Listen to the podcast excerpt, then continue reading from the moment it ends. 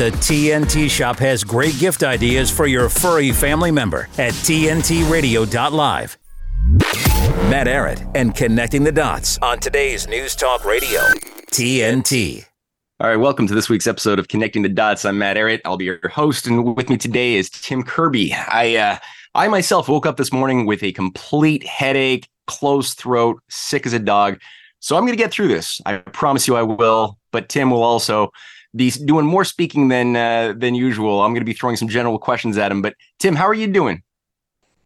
Oh, I'm doing good, but I thought our plan for this episode was a bit of a secret, and then you go and say everything we have planned uh, right to the audience. There, uh, what's going I, on?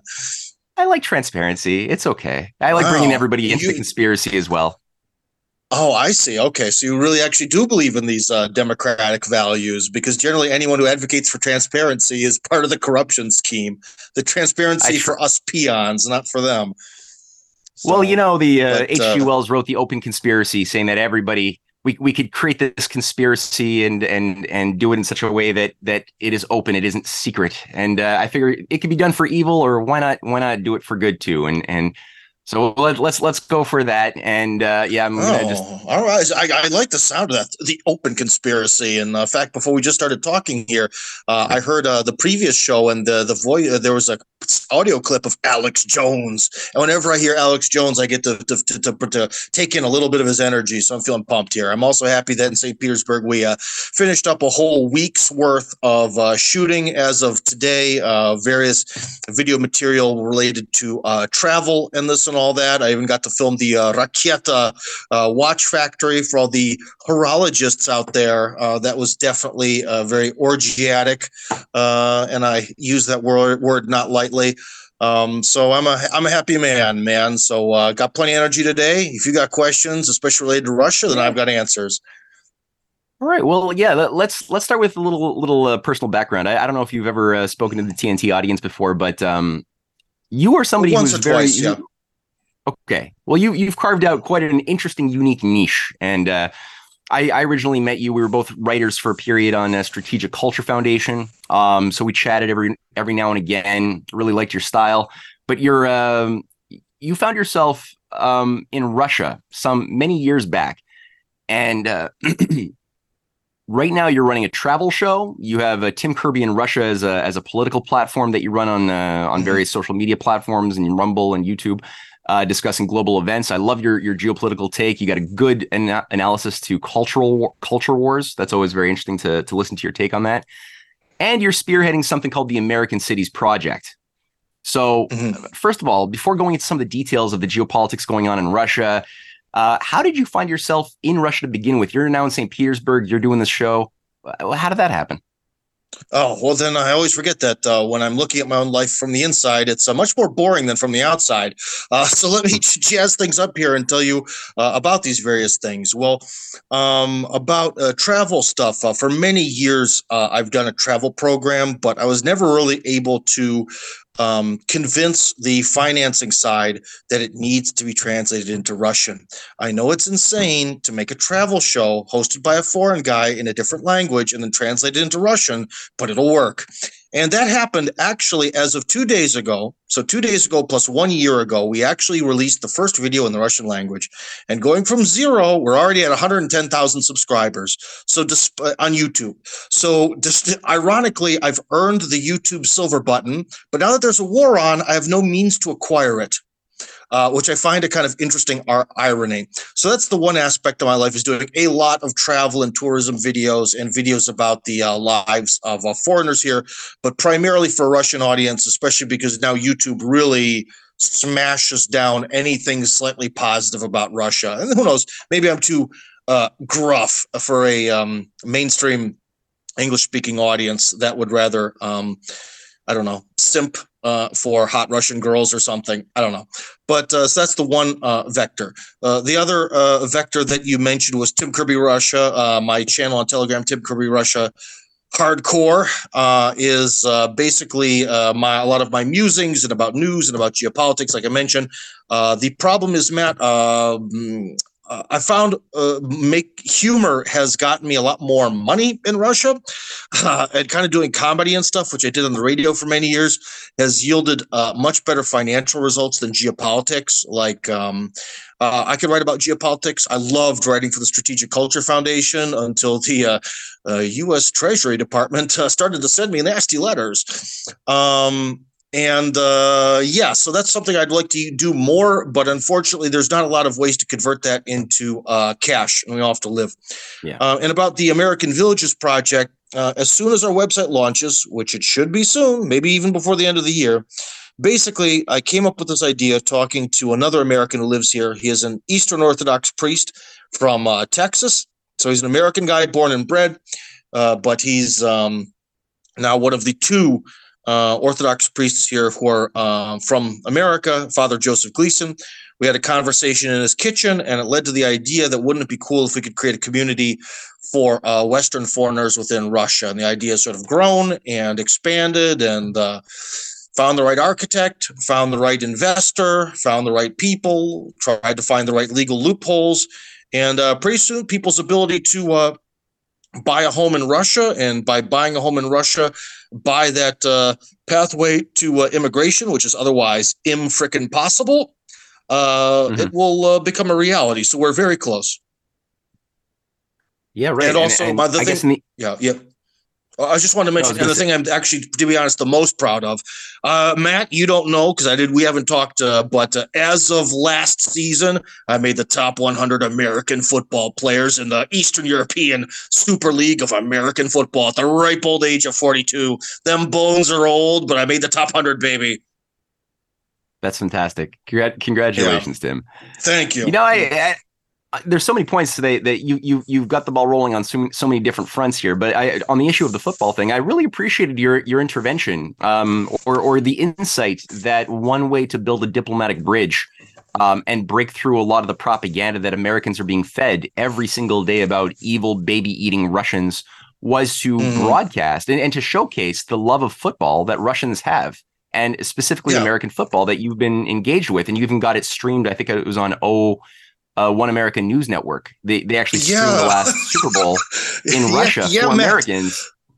The last two. So we were able to make a deal. So the last two uh, Russian Super Bowls have been on American cable TV, which is pretty crazy.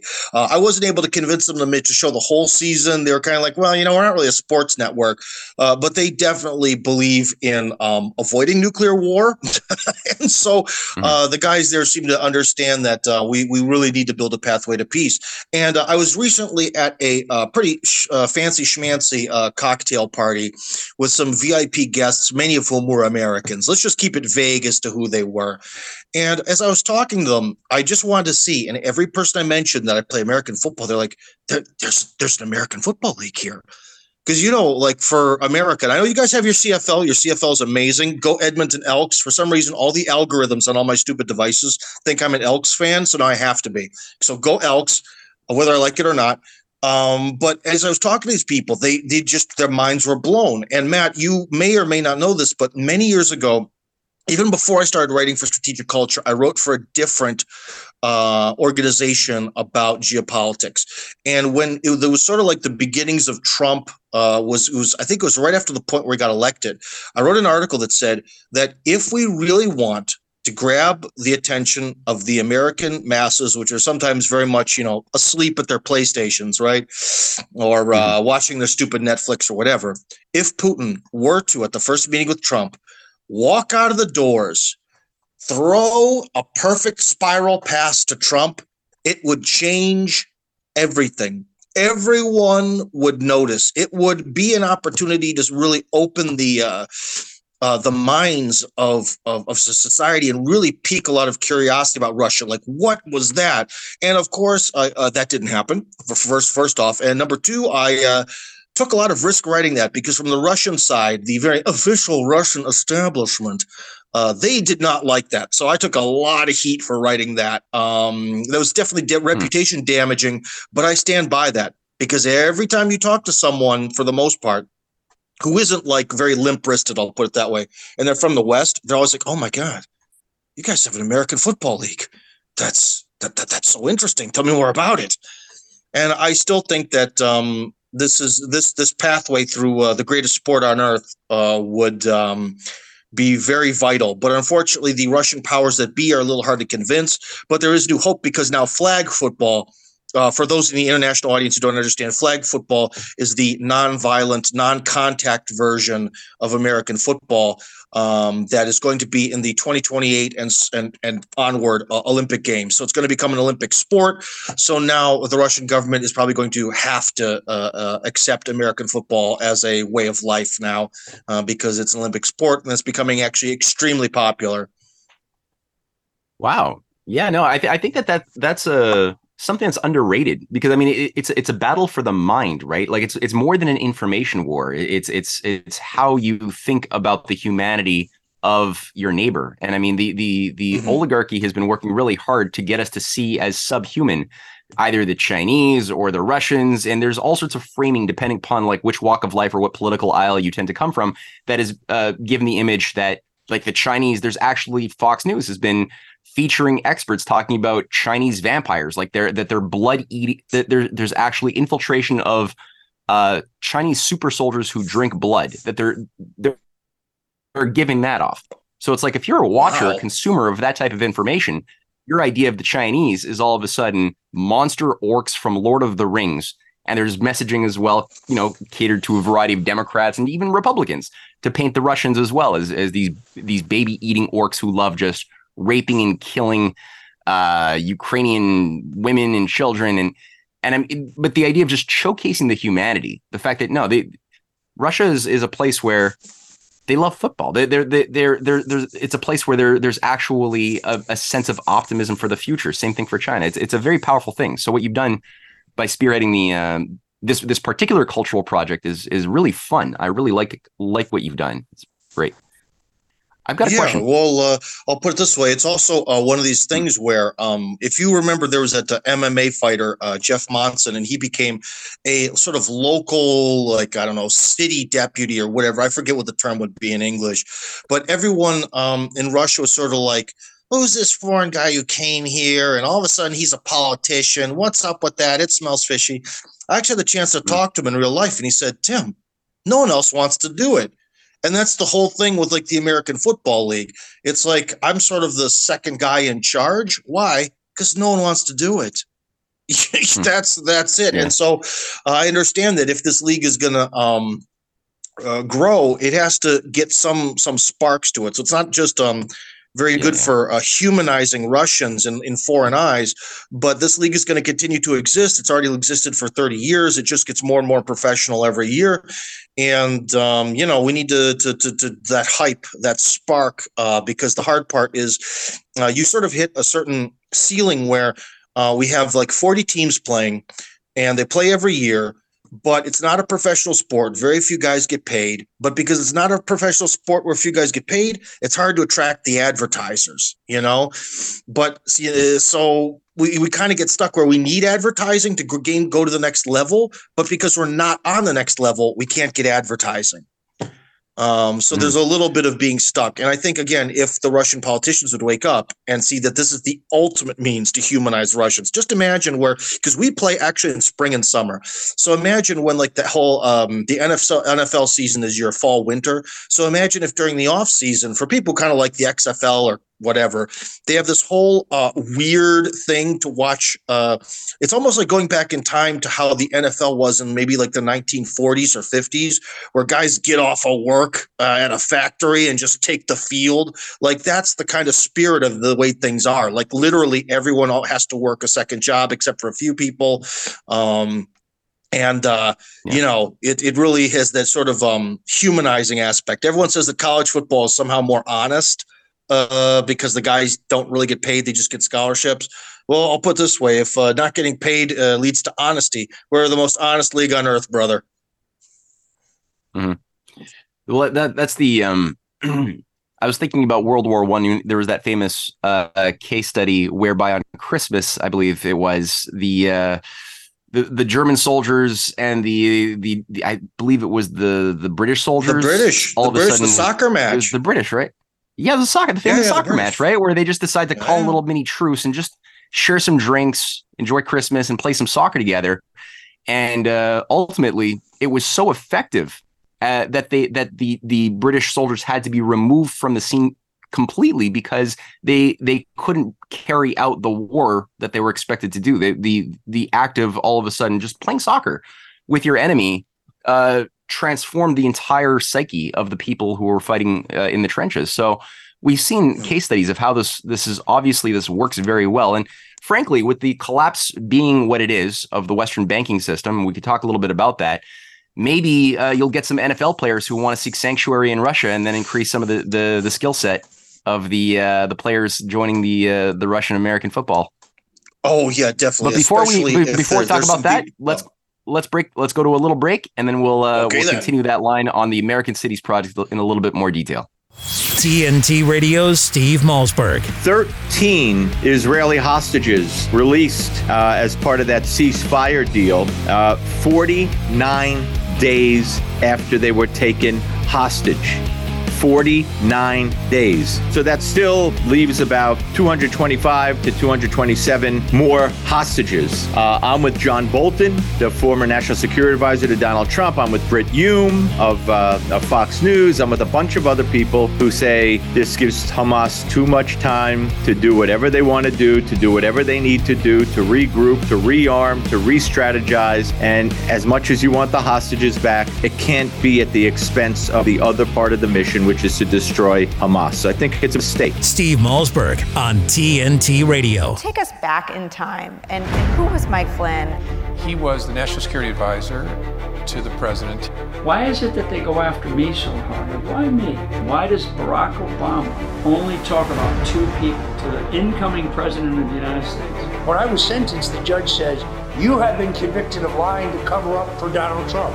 To which I say, Cover up what? Russian collusion? There was no Russian collusion to cover up. We see in today's current uh, scenario with President Joe Biden, who came in with high expectations, that he has been viewed as divisive. And we're committed to advancing transgender equality in the classroom. The liberal media say, well, this is his love for his son, and yes, he's going to protect his son. But let me tell you, a lot of fathers love their sons, but their sons had to go to jail when they broke the law. This moment, people see a lot of those telltale signs of a far left drift to the country. Whether you're talking about socialism or you're talking about communism, socialism is just a kinder cousin of communism, but the goal is the same for the state to have control of every aspect of your life. We have multiple hearings on different agencies that have actually just gone rogue. They took fewer men in the takedown of El Chapo than they did to arrest me. And Comey went back to his organization and brought his other thugs together to basically give them the ground rules. Okay, here's how we're gonna, here's what we're gonna do. And give, now I need some ideas about how to execute this basically this act of treason. I think we all know, James Comey, that you're a great storyteller because you made up the entire story about Crossfire Hurricane. So it's really fitting that a criminal like yourself wrote a crime novel. Do you remember me? Remember me from your book signing? It doesn't matter whether they're Republican or Democrat. People will sell their soul to obtain an ounce of political power in Washington, D.C. I don't even know that draining the swamp is the appropriate metaphor anymore after what we've seen these last four years. We need basically an exorcism in Washington, D.C. When, you know, Satan is tempting Jesus in the desert, I'll, I'll give you all the riches of the world, I'll give you everything. All you have to do is bow to me. That's what Barack Obama has done. That's what Jim Comey has done. That's what these bastards have done. The Fall of Deceit at salemnow.com. A hoax about carbon dioxide in the climate has caused a global energy and economic disaster. Today's News Talk, TNT Radio. All right, we're back with the second segment of Connecting the Dots. I'm Matt Ehret. and again, with me is Tim Kirby, host of Tim Kirby in Russia, the most American Russian, as uh, he's sometimes called in some circles. I would mm. like to shift gears a little bit. Uh, Putin has just sure. been has just announced that he is going to be running uh, as the president again. We Americans are being told that uh, you know obviously he's a, a, dictator. He's cracking down on liberties. Um, this is the worst thing in the world. What what do you say to people like that? How do you how do you respond? Well, the, the kind of thing is okay. Why does changing uh, politicians guarantee a high amount of freedom, what does that do? That uh, if a politician stays in office, uh, especially in the executive branch, for a long time, why does that necessarily mean that we are not free? Because, like Angela Merkel was in office for something like 18 years. So, does that mean Germany is more or less free because she was in there for 18 years? And then, paradoxically, if uh, Merkel was in there for, I don't know, eight or 10, I forget what the German electoral cycles are, uh, would that would have made them more free? Uh, I think we've sort of have this weird um, subconscious uh, belief that if you change politicians a lot, that's how you attain some sort of free society. And it's kind of like um, those uh, underwear gnomes on South Park. It's like uh, st- phase one, steal underwear. Phase two, ah, profit. And it's that one. It's phase one, rotate your politicians. Phase two, uh, phase three, uh, lots of freedom.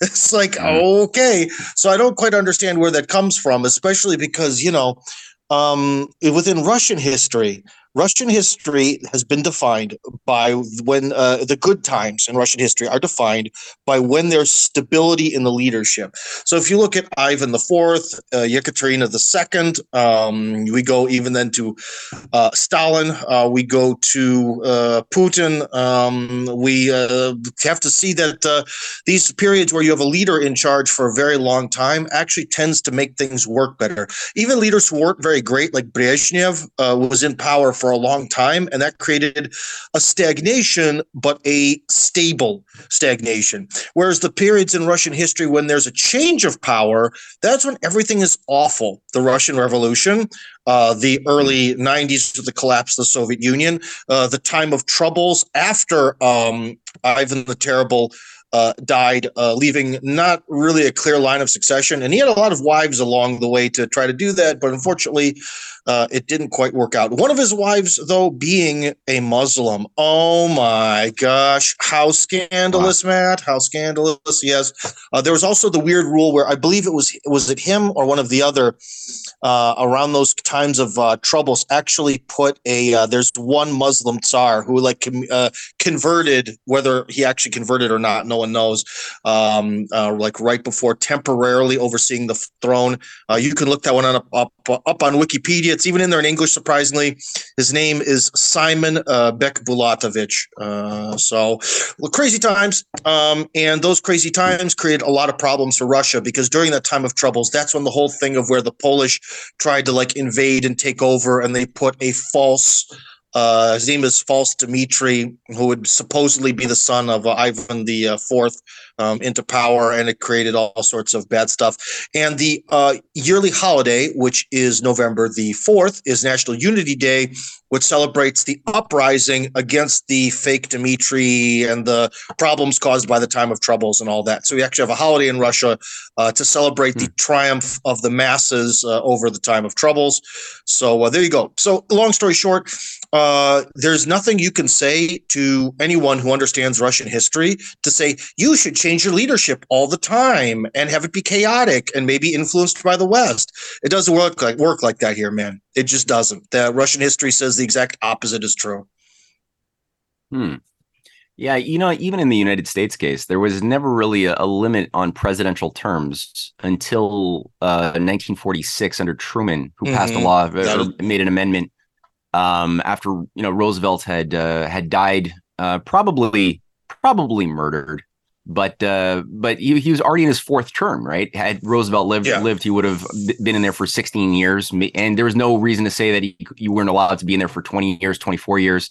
But part of the reason there, mm-hmm. I think, was that they didn't want to have anybody in in, in American politics who could do battle properly with the Wall Street banks, as Roosevelt did. He survived yeah. a couple of assassination attempts.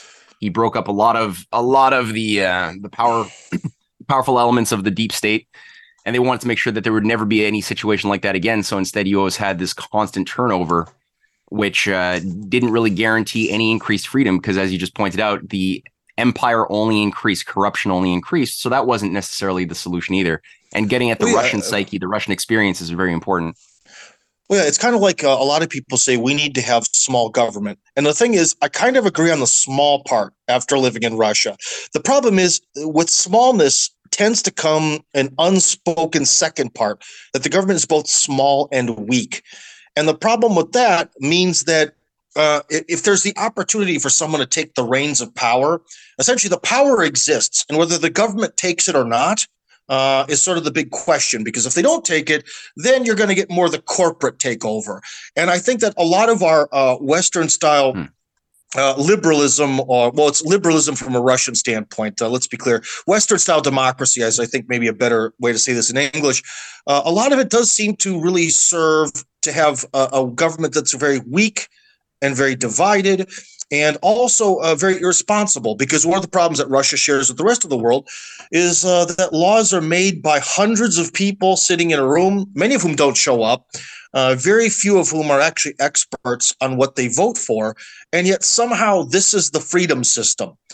Uh, and hmm. no one has any responsibility or liability for anything they vote for. So the fact that we're stuck in this um, uh, crisis of the military-industrial complex, where politicians simply uh, vote to get donations to continue to be politicians, that's sort of the cycle that we're we're stuck in, especially in the West. We really shouldn't be surprised by this, because systemically, that's kind of the way things are designed, and so it, it, it kind of uh, begs the question again. So if Putin is so evil and Russia is so evil, then why is why is the greatest corruption scheme in human history the military-industrial complex in the West, and its nature is inherently connected to the Western systems? So it's you know that's I would say would, would be one very uh, strong counter argument. Uh, the other question is just like how uh, you can't you someone is going to take power be it the government, be it corporations, someone is going to take power. Power can't just be not had. Uh, I also believe that because of the tribal nature of man, someone is going to get repressed. There's going to be something that's on the edge or outside of our Overton window that's going to be the bad guy. And this bad guy, unfortunately, in the Western world, has almost become the sort of traditional majority.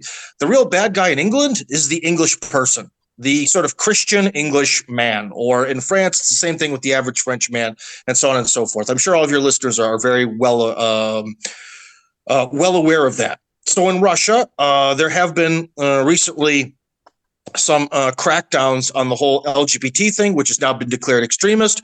So the question is, do you want to live? Uh, in, would you consider it to be more free for the majority of your viewers to live in a society where the oppressed group is the majority, every, almost everyone, or the oppressed group is the LGBT universe and uh, various other people who uh, take some big donations to uh, mm, get American uh, foreign policy objectives uh, passed into Russian law.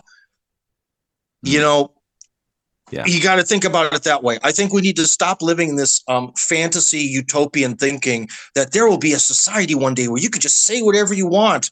Okay, uh, child rape, uh, selling uh, human organs. Let's go back to slavery. Well, you can't say stuff like that because it's awful. Yes, it is awful, and that's why your your human nature basically, we also can't uh, deny the Overton window. The Overton window of our opinions of what we find socially acceptable or not to say, it can't be denied. There will always be an Overton window. It just changes shape and form and all that. So I think one of my main quests in my life um, that after I die, uh, and I need to write more books, Matt. You, Matt, you're good at writing books. I'm not. Uh, is that uh, utopianism and the utopian thinking is really, really holding us back uh, both in Russia and America and all over the world. Um, and uh, that's where a lot of these logical flaws come from. They come from this idea that we can build a, a society where the little peons at the bottom actually have the power. Mm, not so much. And I would argue that such a society has never existed, even during the good old days. Not in Russia, not in America, not anywhere.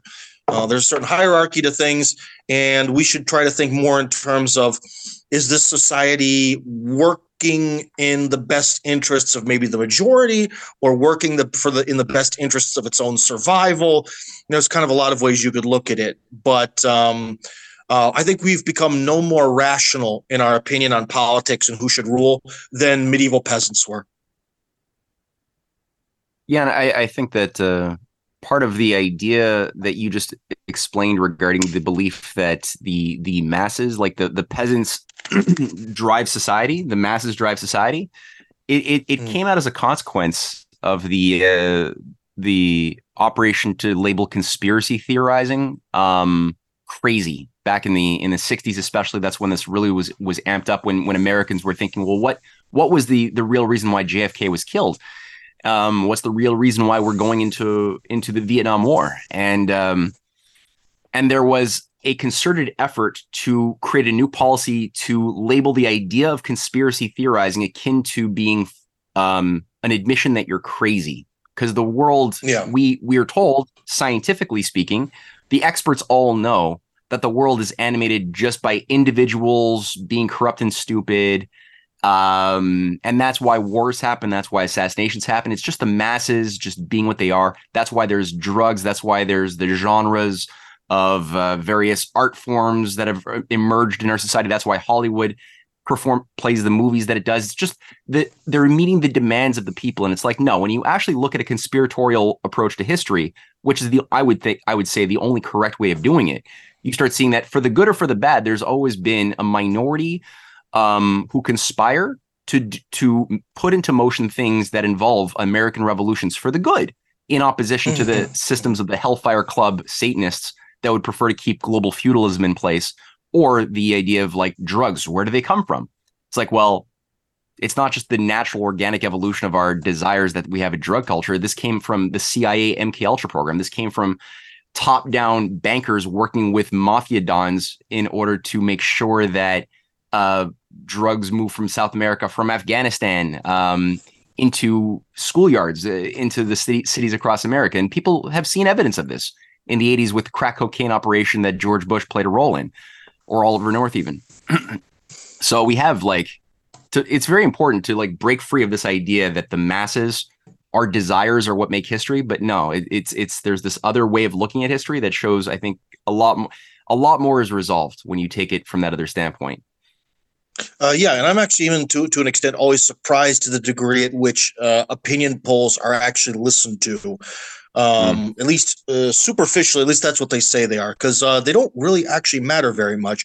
Because all of us, well, we could say, okay, uh, uh, people always, you know, when they're in the, I'll put it this way, when someone is in the mood where they want to feel the like they're in power. When they go into the the the mode that like a six year old kid who's maybe been abused they dress up as batman so that way they can feel that they're batman and they're powerful but of course they're a six year old child being abused they have no power.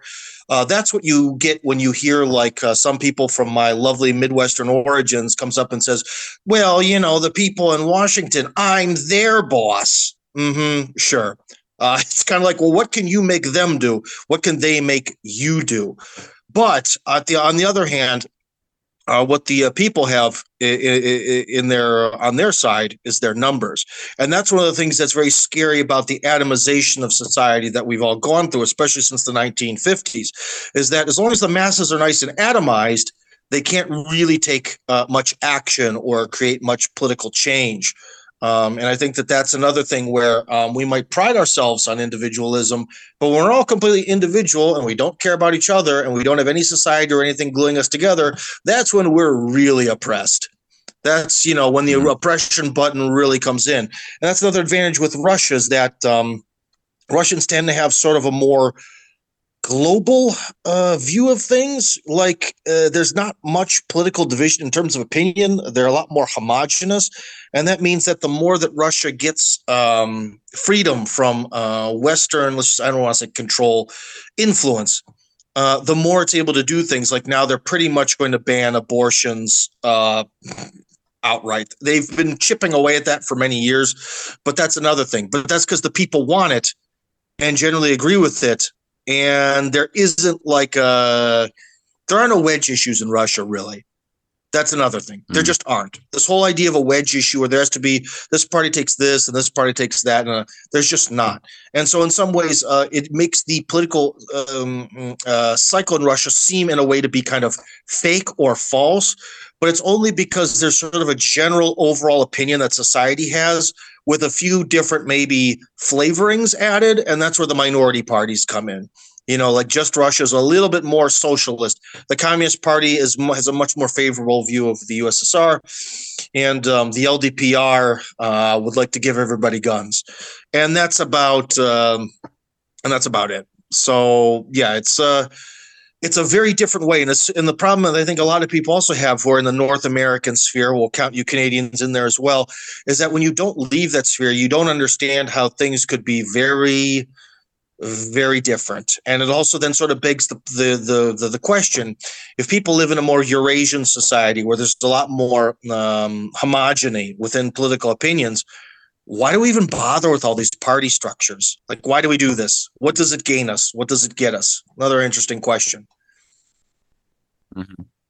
Yeah, no, party politics is definitely something which uh, emerged as well as a bit of a fraud with party whips keeping everybody in in tow. And you know, if you if you in Canada, if you express an opinion about that that's based on your conscience, which falls outside of the the whimsy of the party, uh, like let's say you're against um, giving lap dances to kids uh, in in elementary school by transvestites. If you're against that, but your party, let's say, of Justin Trudeau might be for that as a program. I'm, I'm mm. giving a bit of an extreme example here, but not that extreme. Uh, you'll you're gone. You're you will actually be whipped. They they call them party whips, and you're you're out uh out to lunch. Like all of a sudden, you're not part yeah. of the party. So it's really a, a system well, yeah, of, it, of control by popular opinion um, and not really based upon the idea of conscience at all. Whereas in the United States, at least, you you are allowed to stand up for your conscience. It's a bit different. Let's let's take a little quick break, and then we'll come back to continue this conversation on TNT Radio.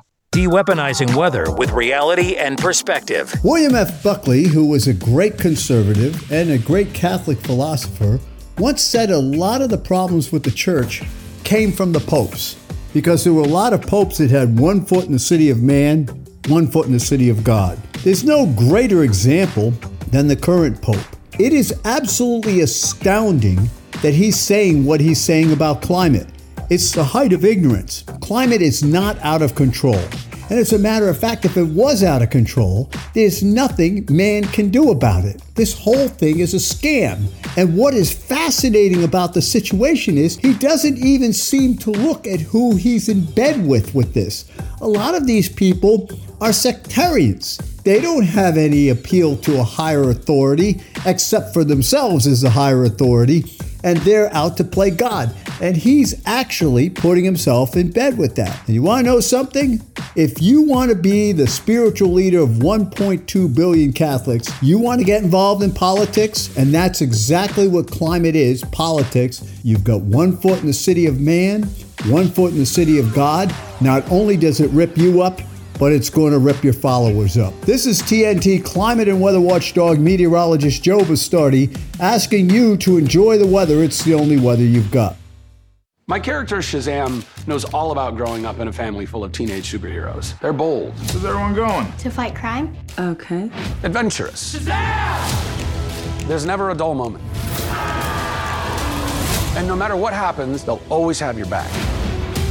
All they need is a place to grow and be themselves. And the best part is, you don't have to be a superhero to adopt a teen. Learn more about adopting a teen from foster care. Visit adoptuskids.org. You can't imagine the reward. Deconstructing psyops, propaganda, and mainstream media garbage. Connecting the dots. You're with Matt Ehret and Connecting the Dots on today's News Talk Radio, TNT.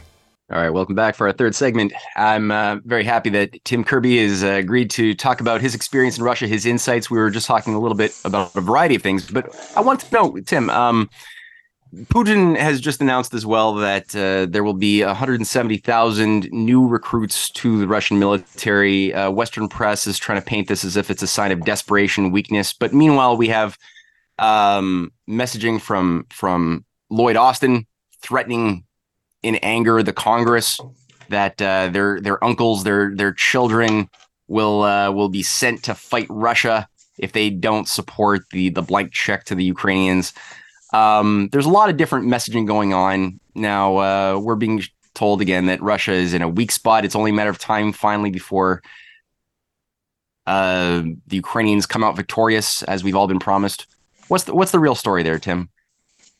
Well, judging by the information that you can see on the other side of the line, things look very differently. But someone could always say that, well, that's Russian propaganda. But one thing that's not propaganda is that the uh, people who do the analysis of where the actual front lines are will show that uh, during the summer, the Ukrainian counteroffensive, which some people say isn't even a counteroffensive, it's just an offensive. Their uh, plan was to break through the Russian lines and sort of divide the Russian forces, pushing their way into the Crimea. They were not even able to approach the first Russian line. And that's a fact that's confirmed by both Western and uh, Eastern analysis of the frontline movements. And since uh, about, let's just say, the end of the uh, spring summer offense counteroffensive, what was that be then? October, September. For the most part, uh, the Ukrainian forces have only been uh, have only been being uh, driven backwards.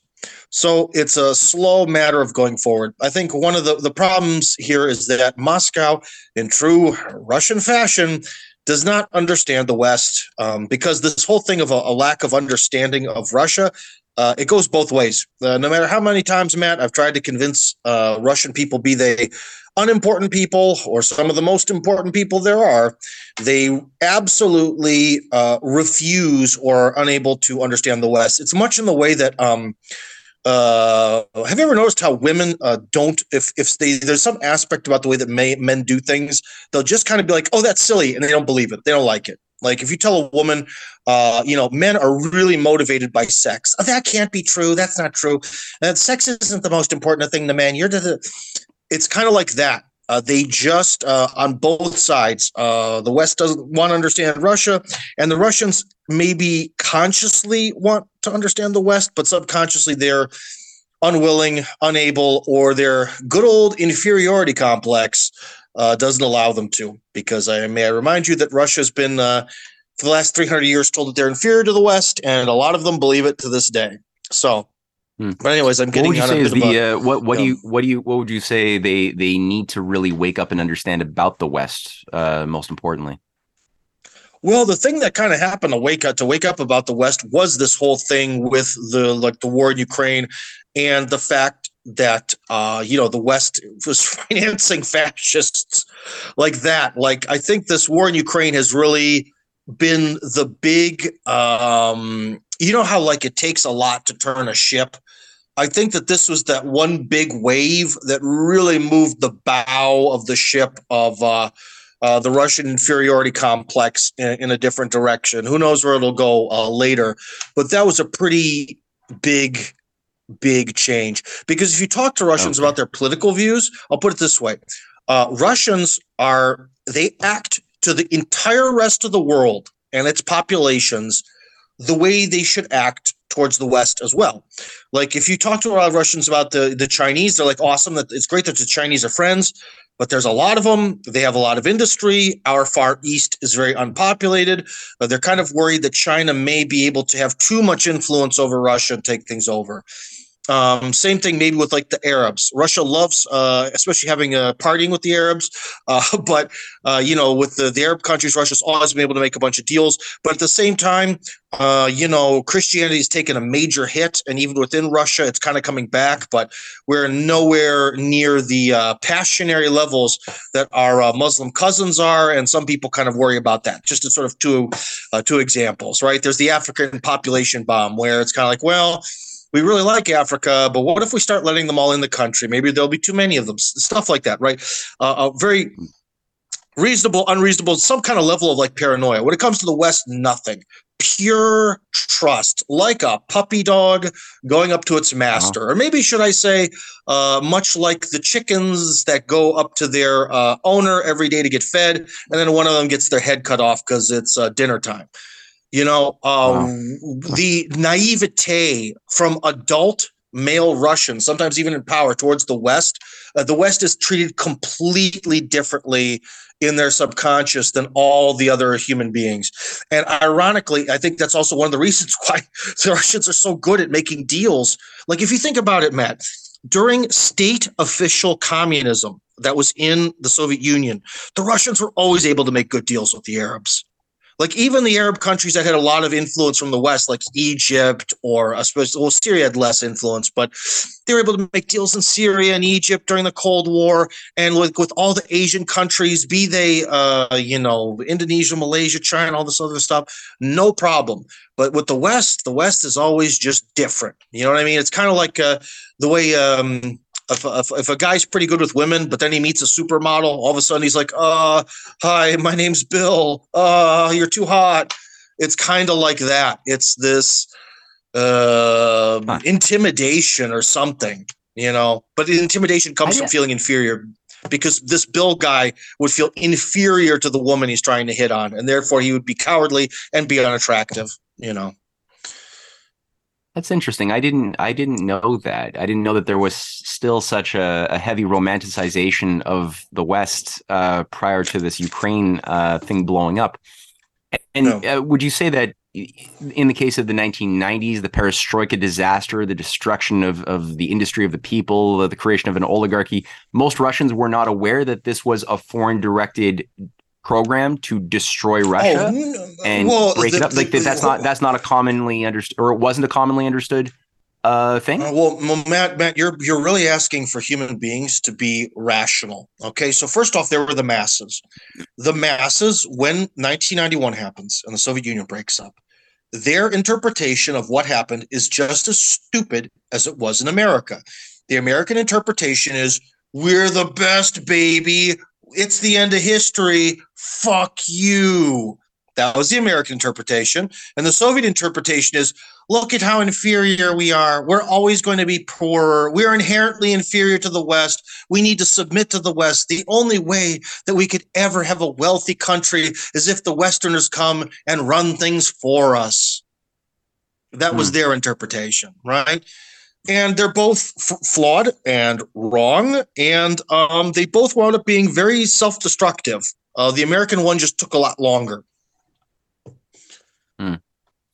And uh, the thing is, is just on a, on a personal level, Matt, I can tell you over the last, like, you know, I've been here with 17 years. 17 years ago, uh, I was met as almost being a living God man, as if uh, I was one of the people from some sort of other heavenly dimension. And just to be able to touch my hand could give them the golden ticket to the magic dimension. Now, if you talk to Russian people, they kind of don't care. So that's a wow. huge difference. That is a thing where, you know, people will go out of their way to just bow to you like, oh, may I bask in your Americanness? And now they kind of don't care. However, the people from like Central Asia who come here to work, they're still like that. You know? Um, so hmm. yeah. So you mean like people like from Kazakhstan or I, I know Kazakhstan just had their their no, play, the Playboy yeah. edition of Kazakhstan just had a uh, a dude who who uh, did the who did the switch as the uh, the cover girl for their uh, the Playboy Kazakhstan. Uh, so I know they've they've got the uh, cultural warfare and the the the American the Americanization yeah. pretty bad. Uh, I, I, would say it's more even the even poorer places, kind of like uh, Uzbekistan or maybe Tajikistan, where they'll be like, because again, um, remember, uh, for people don't know who haven't traveled outside of America, uh, again, I keep using sex as a reference here, but it works so well. It's again the in the past, you know, when when people moved to America, it was kind of like a deal. It's like, okay, you're going to come to America, and in America, we don't really care if you're Protestant or Catholic, and we're kind of mixed up anyways. We don't care if your father was a coal miner or was a general. Your chances of uh, becoming an officer in the army will be equal, or something like kind of like that. You get rid of your um, factors of identity and you get a restart in life. And if you work hard, uh, things are fair, taxes are low. Uh, awesome. Okay. Uh, that was like the, the the the deal then. The way that foreign people see things now is America is like the hot chick at the end of the bar with the smoking rack. It's just like all they want, all they see is the boobs. They see the money, they see the big houses, and that's all they want. They don't like Americans. They don't like anything about America. You'd be amazed also too how many like the the Russians who go there because Russia's oppressive. Uh, they don't know anything about American football. They don't know anything about the cu- culture. They don't know anything about Thomas Jefferson or George Washington because they don't care. It's about the boobs. Mm. It's about the it's about the big house and the car, and that's it. And that's another part of the problem uh, too, in terms of their attitude towards America. Is the Russians who actually do like America only like it for one thing and so do the rest of the foreigners. And the question is when the one thing dries up and they're all stuck living there, how are they going to react to that? Interesting. Right. I well, don't quite have an answer to that one. No, I know, but, but well, the, the, social fabric in the United States is, is quickly uh, breaking apart in so many levels. So it's it's a bit scary for Americans, and I guess looking in finally from a, a foreigner, A lot of that gloss has uh, has worn thin. But that being said, Putin has been able to still um, succeed quite a bit. I mean, he, he's he's we already mentioned it. He's going to be probably the pres undoubtedly the president yet again in 2024. He's going to run. I'm sure he's going to be elected. How has he been able to? And we only have six minutes here, but how has he been able to go from a situation in 1999? Which had absolute corruption. The CIA had a bureau office controlling a big chunk of the, the Russian nuclear warheads. Um, and and just complete oligarchs loyal to Western banking interests, which are, I mean, as far as I can see, there's still a deep state in Russia. It's still there, but um, how has he been able to tame a lot of these beasts and create a situation where Russia is now prospering despite all the economic attacks, warfare against them on every level, cultural war? Uh, in in five minutes, could you could you possibly give a general idea of the, how oh, yeah. he's been able to? And, make and again, this, this is uh, something that this is something that's my personal opinion. So this isn't like something from a Russian textbook uh, at a university. Hmm. I think what he actually did is he set the goal of Russia will survive, and it doesn't matter how, as long as it survives, and incrementally, always sort of changing with the times to going towards that goal. Of course, he would like Russia to be more sovereign and more powerful, but the ultimate thing is to survive. Because remember, Putin himself even admitted that Russia was ready to submit to NATO membership when he first came into office. Russia signed mm-hmm. off on a lot of uh, things that are sort of questionable uh, and Western policies, and it's sort of more that they he reacted to a lot of things that the West did rather than trying to fight it. So I think the main thing is he just has always tried more than anything to keep the boat afloat and to slowly make incremental changes. Um, I once did an interview with a, a famous uh, economist, um, Dmitry Kostin, and he said that the problem with making major economic changes that Putin might like to do, say with like there the Russian equivalent of the uh, the Federal Reserve System, is that it's kind of like trying to fix an airplane while it's flying you know? And that's in a lot of ways what putin sort of had to do is he sort of had to deal with sort of one crisis at a time make one incremental change at a time uh, constantly you know he also has changed over the years a lot of the rhetoric has changed. Because when putin first came into office the mission was stability. It wasn't let's get rich. Let's make russia great again. It was just hmm. stability. Stop the bleeding. Stability time. And now the stability moniker or slogan um, has vanished into history because that's not what it's about anymore. Uh, now it's about uh, more about sovereignty, uh, sovereignty in the multipolar world, and all this other stuff. Although you could also say it's a counter to my belief that Putin sort of bends with the wind and uh, has the objective of just keeping Russia afloat. Um, one counter argument to that would be his uh, Munich speech, where he essentially kind of declared war against the entire West, um, and that the the multipolar world would sort of happen anyways. So someone could sort of argue that perhaps uh, a lot of these events that have happened are semi inevitable. That the rise of the multipolar world was going to happen, and that Putin more or less invited the West to just kind of accept it with him. Uh, I'm not really sure, but someone could kind of make that kind of crazy argument, but I don't think that that's true. I think he's just sort of goes with the flow. Because uh, remember, with this war, he, went in soft because he kind of just wanted to get some kind of peace agreement, keep Ukraine out of NATO, and that would have been good enough. But the situation wouldn't let him. With Crimea, was it again? Did Putin really plan all these years to annex Crimea? No, there was a, a governmental overthrow in Kiev. Perhaps there was some pre-planning for it, I'm sure, uh, to an extent, but it was the Maidan that caused him to, the the annexation of Crimea was caused by the Maidan.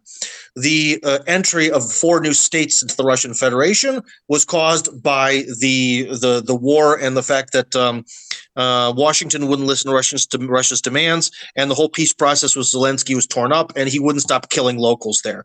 A lot of this stuff is actually very reactive. It really is. So maybe we should thank the West. I don't know. Well, yeah, it seems like the the crisis wasn't created by Russia, but Russia definitely grew in the face of crisis. That's for sure. And I, I, I look back, and as you pointed out, the Munich speech uh, was just one of many points where Putin gave an alternative vision or an, an alternative set of possibilities for global relationships, where he wasn't coming out belligerent. He typically called the United States his friend. Our friends yeah. are are having some confused are, are confused right now but he always had a very diplomatic tone until very recently when it became the empire Yeah. empire of lies that was sort of a newer Well, thing finally. for most of his time yeah Finally, he should have been saying that 10 years ago, but maybe he wasn't able to. Because remember, those sanctions used to be scary. And uh, 2013 Putin, he was happy to kind of maybe just keep things going. Like, can we just have this Maidan thing kind of calm down? And let's get back to business and move things forward. And no, no, no. So, uh, in a lot of ways, the West has kind of forced his hand to take a lot of these actions, which maybe he wouldn't have uh, taken because they're so um, unpredictable. And Russians, especially ones in business, they love predictability. You have no idea. How can people reach you tim Uh, they can find me at Tim Kirby Russia Hardcore, especially if they want to find out the American Villages program and how they can build a life in Russia. Uh, yeah, find me on there. Or I think just Tim Kirby Russia on Telegram. I think it's my personal Telegram. Uh, you can go tell me to F myself personally. It'll be amazing. Then I'll block you. thank you tim all right we're gonna co- go for a short break and then we're gonna come back with tom luongo